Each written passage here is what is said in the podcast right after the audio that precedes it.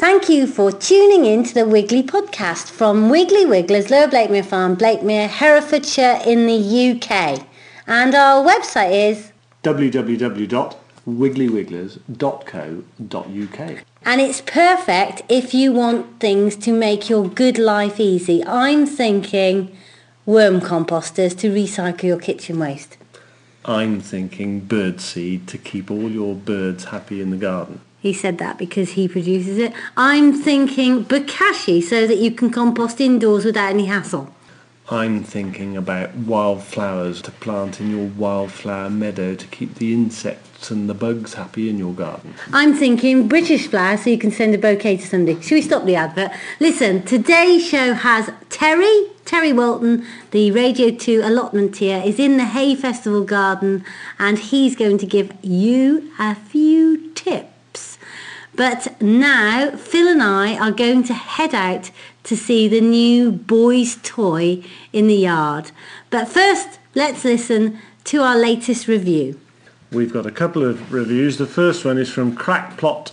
No, I'll see that again. Crackpot Clarkey. That's very difficult to say that, isn't it? Is it a five star? It's a five star. Yes, thank you for that. Wigglon. I've tried writing a long rambling review for the Wigglers. Alas, words fail me. Thankfully, they rarely fail Heather or Phil.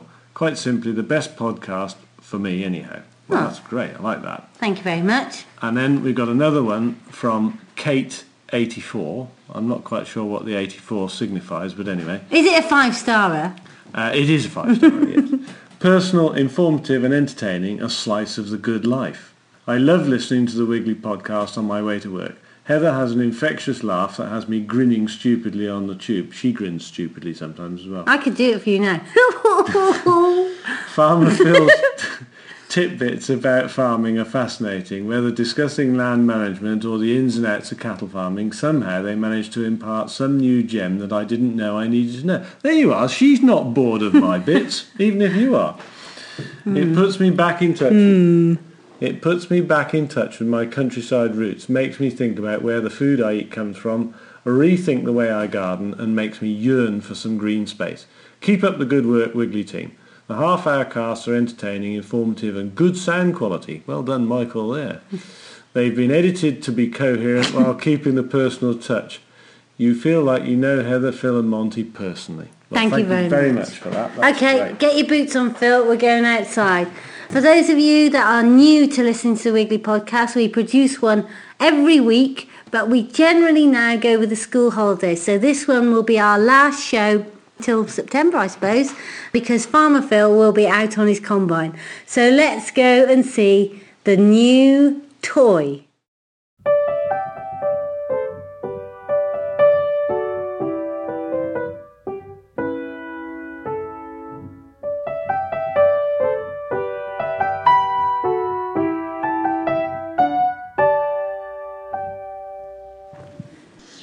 We're just stopping off in the mixing shed.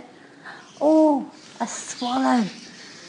A swallow that's, well, that's a young one, isn't it? Yeah, they've just fledged. There's four or five little ones, and mum and dad, and you can hear the sparrows as well. There's a nest of sparrows in here, and they've just fledged as well, and you can perhaps hear the racket they're making in the background. The swallow, one of the swallows, called into the Wiggly office. So, for those of you that don't know, we're upstairs. So, we're in the bossy of our shed that was in our stables. Yeah. And they came up the stairs, through the door, did a lap of honour, round and round the office, and then flew beautifully out of the door without crashing.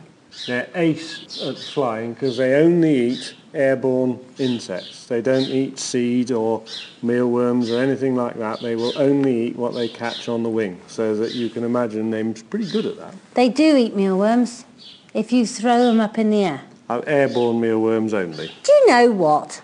A certain designer, I won't mention the name, but if you think of Habitat some years ago, you've got the sort of family that I'm thinking of, sent through some designs for bird boxes today via a company. And do you know what? They had perches on the front of them. Shocked and stunned at Blakemere. Phil, that horrified look will not translate on the podcast. What can I say? And for those of you not sure, don't put perches on your bird boxes because all it means is it's a stopping place for predators to get in there and your bird doesn't need a perch. He can go say, straight in. They go straight in the hole. Absolutely straight in the hole. So anyway, what are we doing? We're just going to pick up some meal to go and feed the. I've got a few cows in the shed, just the last ones that are calving. We had an enormous calf last night, South Devon 13. Got right to the end of my calving aid, which is the, the thing I use to pull calves when they're very big. And I got right to the last notch on it. I don't remember the last time that's happened. Is he all right, the Yeah, it's fine. We'll meet in a minute. Okay, so just getting the bag to put the meal in. What's the meal mix? The meal's based on barley that we grow, and then we mix minerals, sugar beet shreds, and soya to bring it up to the right protein. So we weigh it so we know how much we're giving each cow. So that's the right weight. And now we'll take it over to the cattle yard and give it to the five cows that we've got in there. They're a noisy lot in here. Well, they're unruly youngsters now, aren't they? And they've got good access to um, little treats, haven't they? They don't want for too much in here, but hopefully I build you for it before they steal it. Thank you so much.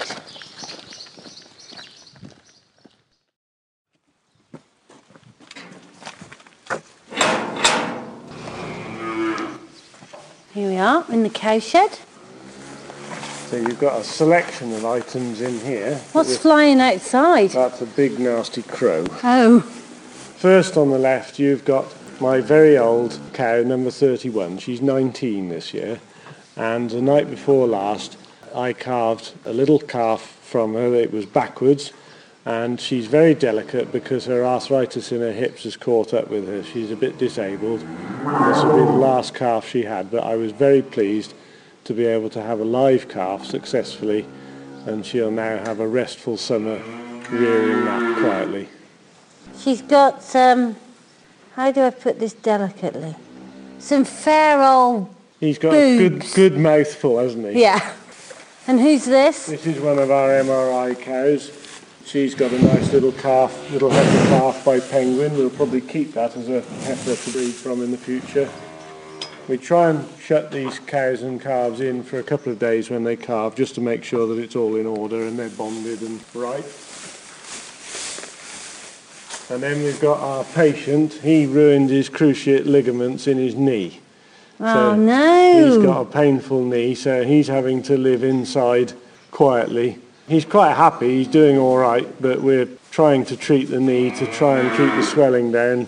What did he do to his knee? He twisted it somehow in the yard in the muck. I suspect something was bullying and he was charging around. He was getting a lot better and then it blew up again, but we've, the vet's been treating him and we've got the temperature down again. And so here we've got the last few that have calved. There are one or two issues here, but that's the cow that I carved last night, and we'll see her calf in a minute. This cow, South Devon 10, she had a little premature calf, so she's a big, big brown cow with a little tiny black calf. But he's healthy and happy. So he's Okay, so you've got the manger, and they all know what's going to happen. Is that it? That is it, but I thought you ought to meet this. Wow! Come on, boy. So this calf is about twice the size of the calf that we've just seen that's days old. Oh, what a buster! He's a sandy coloured calf. So he's half South Devon. Hang on a minute. So he is up to Farmer Phil's belt. Yeah. His legs, he just looks wrong. What is he then? He's half Charolais, half South Devon. Right. He is a big old boy. He is a big old And boy. he's in good order. He's sucking because when we carved him, obviously I had to try quite hard to carve him and his tongue was a little bit swollen. So we tubed him with his colostrum straight off so we knew he got that. But today he's been sucking perfectly well and as you can see he's up and about. If you want to see photos of him, if you pop to Twitter and follow Farmer Phil or me at Wiggled, you'll see the photos up there.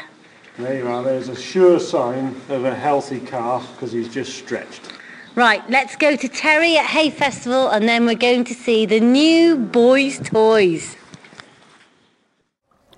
So I've got Terry again in the hay garden, the Wiggly Garden at Hay. So any surrounding noise are all those humans pounding about, off to see Michael Morpurgo, etc. Who? He's ever so nice.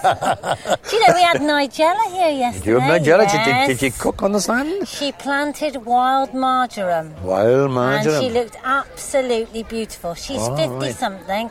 I'm 47. I felt like a haggard old fatty. Oh, no. She, she just puts lots of makeup on. Do you think so?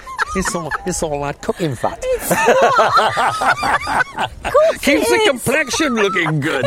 Neutralizing the skin, It's all doesn't it? chips. All those chips. course it that's is. Oh, right. you, you, you need more of them. You need, to get your head over those steamy sort of kitchen things.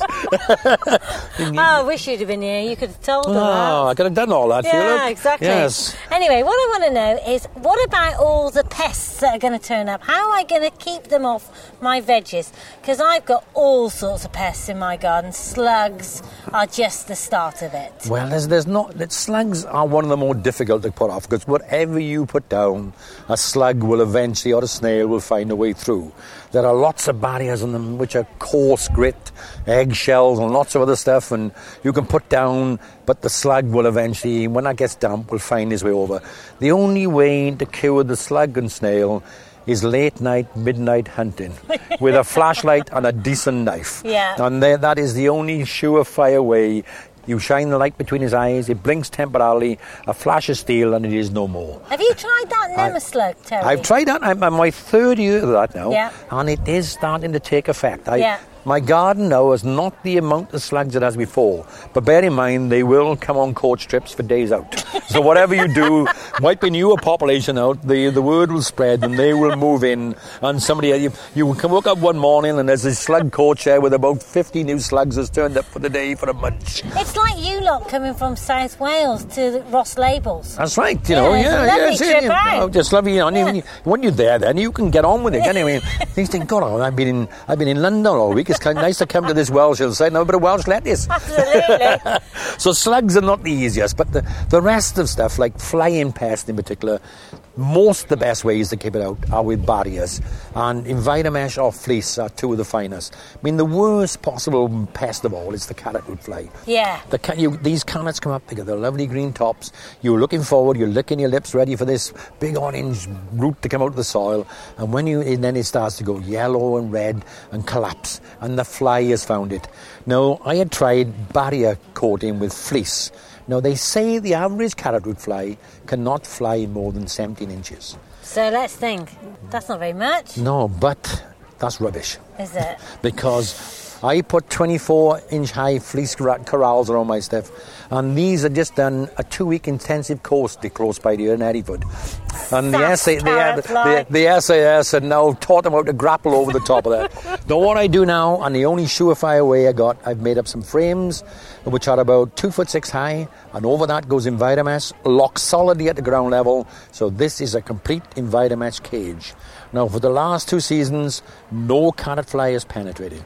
I'm only waiting for them to go on this training course now with wire cutters, and then I'll have to move on to barbed wire. But up until then, no. Is that how you feel about it? That they are developing ways around your Yes. attempt? Yes, so you yes. Are battling them. Your ba- they, I mean, you, you go over the years. I mean, there has been lots of insecticides. Not that I use insecticides, but they do become resistant, just Yeah. like antibiotics and us, isn't it? I mean, there's only so much you can do, and these pests will evolve and then start to become resistant. So the only way is to say keep out.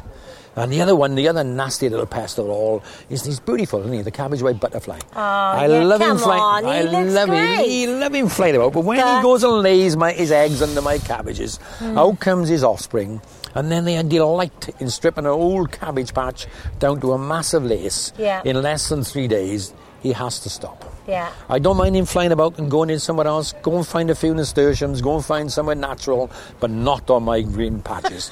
so again, what I do there is I buy butterfly netting, erect some posts or some hoops, put it over your cabbages. He comes along. He can't get in, but beware. If you leave one leaf in contact with a net, he will still manage to lay his eggs and he will still spread his population even under your net. But it does keep them out. When does he come? Does he, you know, you, have, do you have to be vigilant from what stage of growth? Well, I mean, as soon as the leaves are big enough, even on tiny coming plants, when the butterfly is ready to lay its eggs, it will lay its eggs. And they laid extremely early this year because very good April, and it was very warm, and they were actually laying then. And they will now start to lay right throughout the season. And the worst possible time is going into August, early September, because they are the last brood, and they like to lay these eggs, get the caterpillars out. Those caterpillars then can go up and find a nice little dry eaves, pupate, and then actually land up being there all winter to emerge the following spring as a new generation. So they, they, they're with us from about May right through to September, really. And at any time in that period, if you see these beautiful little white things floating around your plot, all they're looking for is somewhere to lay their eggs and carry on the race. And aphids, do you have a lot of problems? No, this is the next them? thing. Yeah, aphids. Then the only way to actually attack aphids is by blasting them. Again, because I'm org- organic, I don't use insecticides. You have to be vigilant. And soon as you see a little colony of black fly, little colony of green fly, then I pump up my two and a half litre sprayer. And I plump it, I just put it on to full blast, and then I direct that blast onto them. They Well, couldn't what's in it? just, Just tepid water? water, just tepid water. The force of that blasts them off. They gasp, they drop to the ground, and then the water cascades down. They do. They can only do about four strokes. And then they swallow a lot of water, and then they perish. They're gone. They are no more. So you just blast them off, but you have to go around because one or two will cling on and hide behind the leaves, and by the next day they have formed another 50 or 60 of their offspring. So you have to go around and do this regularly. And It's quite nice, really, because it's like you against the pest on equal terms. So instead of cheating and using chemicals, you're up against it using your wits. Every day is a war. Every day is a war. God dear. So I've, I've been in on my allotment 50 years. and It's been a 50 years of solid wall. Have they ever won the no, battle? no, no. Never win No. the. If you if they win the battle, you've got no vegetables. They they sometimes get a bit out of hand, but mainly I'm there every day and I'm round every day. What people forget is they turn up at the garden and they get on with the job. The first thing you do when you get to a garden is go and inspect. You should walk around, see what's looking good, what's looking bad, where the pests are, uh, and tackle them first. Because there's no good going on putting more feeding in for the pests if they're behind you, eating what you already put in. So they'll keep moving. So every day, attack them, put them under control. And again, what you need to do as well is to get some beneficial insects around. Because you need the ladybird, you need the lacewings, you need all the goodies to come into your garden and keep these at bay. And what about the habitats? Have you got habitats in your garden for lacewings and ladybirds? You know, have you got log piles? Have I lots got... of log piles. All the old logs. I, I keep an eye out for people who are chopping down trees, and I look for the small logs. I like to make log piles. And again, I, I've got uh, one of these bee. What do you call them? bee hotels or Bee hotel. I got one, one Yeah. there, a bug box. I got one of them. But yeah, and I got lots of walls with lots of cavities in them, and these insects can actually go in. And again, the, I got the shed. They can get under the eaves during the winter. The ladybirds can sort of in there. And one of the things that you should never do in an autumn is be real clean and tidy. Leave leaf litter on the ground. Leave a bit of debris around. The garden's not supposed to look pristine in the winter, and they are the perfect overwintering spots for these goodies. Now, I noticed you said tepid water. So, is the water in your water butt better than an ice cold blast of water out of Oh, your yes. hose pipe? Yes, I mean, would you like to be sitting in your bikini on your sunbed and somebody comes up and turns a hose pipe on you? What do you do? First thing you do If it is was you. Terry, I'd be very happy. Well, I'll come and do that. we might as well have share these kinky ideas. but there's nothing worse on a warm body than to be having something really cold. It makes you shriek, it makes you shiver, and you feel you get all sort of tensed up. And it's exactly the same with plants. These are there, growing in the warm environment, got sun on their leaves, and then you come along with a water which is about three degrees, and they think, "My God, what's he trying to do? Kill me! Go away! Go away! I'd rather I'd rather die of thirst than be have that on me." So I fill up and I leave them at least 24 hours, and then the water is at the same temperature as the air, and then you can go around and there's no shock to those plants, and they grow on quite unchecked and unabated. Now, Alan Titchmarsh said it was pointless talking to your um, flower garden, but definitely to talk to your veggies. Absolutely. I mean, when- you get out there and you've got something that's not quite moving as it ought to, like your onions are sitting there and you think, well, you haven't grown for three days. Yeah. So you stand at the end of the row and you say, for Christ's sake, pull your finger out or you're out. And vegetables understand that sort of talk. Do they? Your flowers and flowers are no good at all. No. I mean, they, you know, they, they, they just shrug it off and they think, I'll grow when I'm ready. But vegetables, and when, when you go into your greenhouse, if you want your tomatoes to ripen, the best thing to do is give them a clip around the ear. 'Cause Really? when, you, when you clip your tomato plant, that helps pollinations. Shaking the plant actually helps the flower to pollinate. So it's quite often useful to be a bit on the rough side with some of your vegetables. Not that Titchmarsh knows much about gardening. Of course not. so here we are, big, shiny, and green. Tell us all about your new toy, Farmer Phil. Well, this is the latest in nearly 50 years of Claas combines that we've had. So this is the year to we have another, you know, replace it, have a fresh one. What do you mean? How often do you have them? We change them. They each do four seasons. And do you sort of lease them? No, we buy them on a hire purchase, so that we'll buy them over three years. So you've got this enormous piece of sophisticated kit that'll do a couple of weeks' work a year. Well, a bit more than that. It does about 250 hours work each year. And then that's it, it goes. Go back in the shed then. Can't you reuse it for something else, like No. hanging washing on the on the pecker or Well, not really. No, it doesn't seem to work much for that. But you probably ought to consider that every day it's harvesting, we can harvest twenty thousand pounds worth of crop through it. It cuts 23 feet wide in one go, and I suppose it's capable of about 35 tons an hour of wheat. and it's a Claas Lexion 650. It is, yes. Come on, let's get up in it.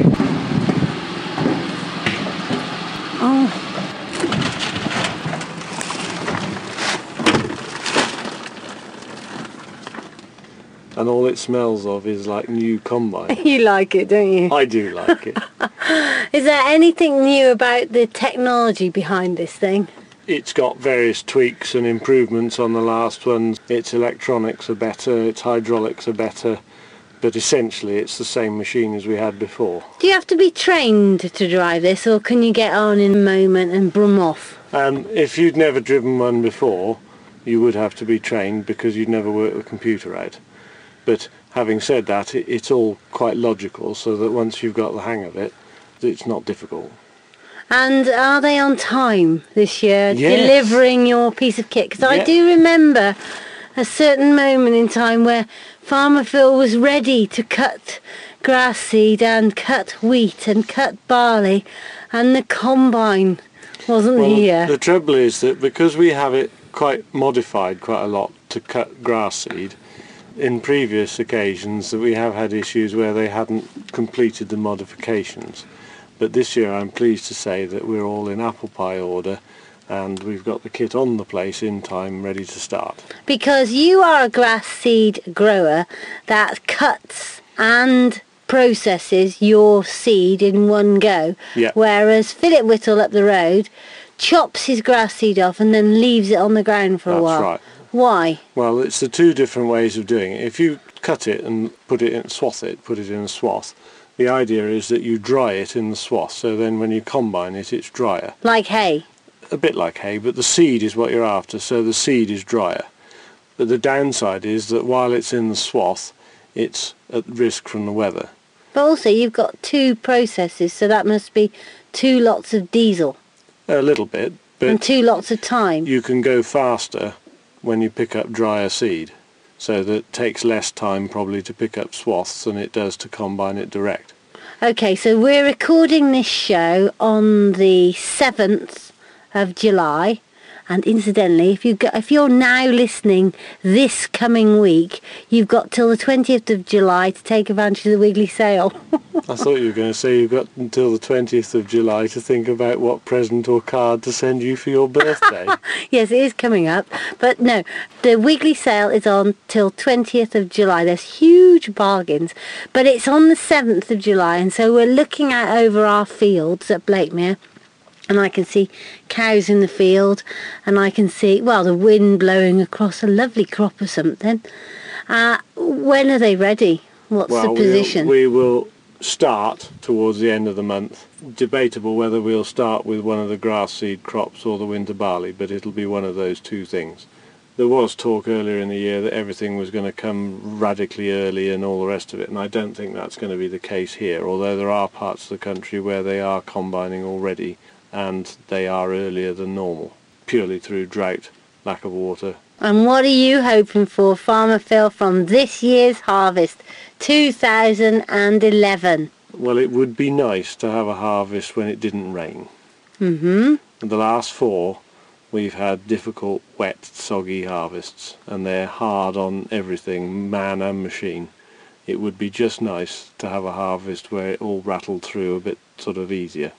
Good luck. The law of averages suggests it's going to chuck it down. If you want to tune into the show again, please go back to the Wiggly podcast at wigglywigglers.co.uk or go to iTunes. We'll be back in September with more chitty chat from Blakemere and Wiggly Wigglers. Have a great summer. Bye from me. Bye.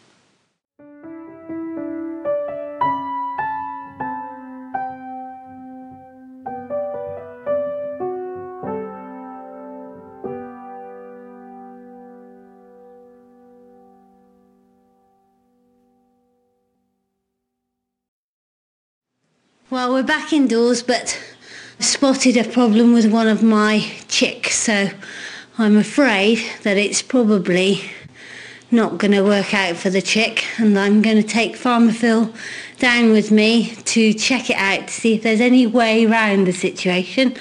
I think it's an accident because this chick has been absolutely fine, and yesterday it's completely wonky you know, like its legs stuck out the back. But I thought maybe it would get better, but we'll go and have a look. And I've got a bad feeling it. It's not a good thing. Let's get the mealworms because it's always good to have a nice last supper. And if he's better, it'll be a celebration. Well, we're out in the chickens and we've got tale of joy and a tale of disaster. The tale of joy is that we've had five new chicks. Amazing. And our hens are producing lots of eggs, which is also really good. But we have one disaster and we've got a, a little chick hen that's broke its leg, I think. Here it is. For whatever reason, it hasn't got the correct use of its leg doesn't appear to have any infection, which is good for the others, so there's no swollen joints or... Just doesn't work, does it? It just doesn't work. And the problem is that, as you can see, he can't cope, can he? I'm afraid, uh, I think, in fairness to him, we will have to put him out of his misery. Let me just get him some mealworms. So he has his last supper nicely. There you are, little man. I know this seems silly, but to my mind... Well, it makes you feel a bit better about it. He's had a good life thus far. Yeah.